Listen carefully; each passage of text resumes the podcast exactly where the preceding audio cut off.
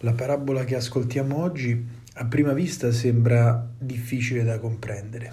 Che cos'è la lampada di cui parla Gesù e cos'è la misura? Questo insegnamento nel Vangelo di Marco segue immediatamente quello sull'accoglienza della parola, eh, cioè la parabola del seminatore. Allora da questa collocazione capiamo che la luce della lucerna è la parola del Vangelo quella parola che se accolta illumina e rischiara le tenebre.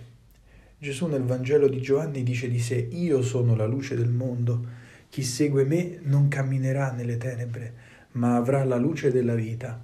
Quindi mettere la lucerna sul candelabro significa vivere in modo da far risplendere quella parola, da far risplendere il Vangelo di Gesù. E la misura indica eh, la generosità con cui ci dovremmo adoperare per far vedere questa luce anche agli altri.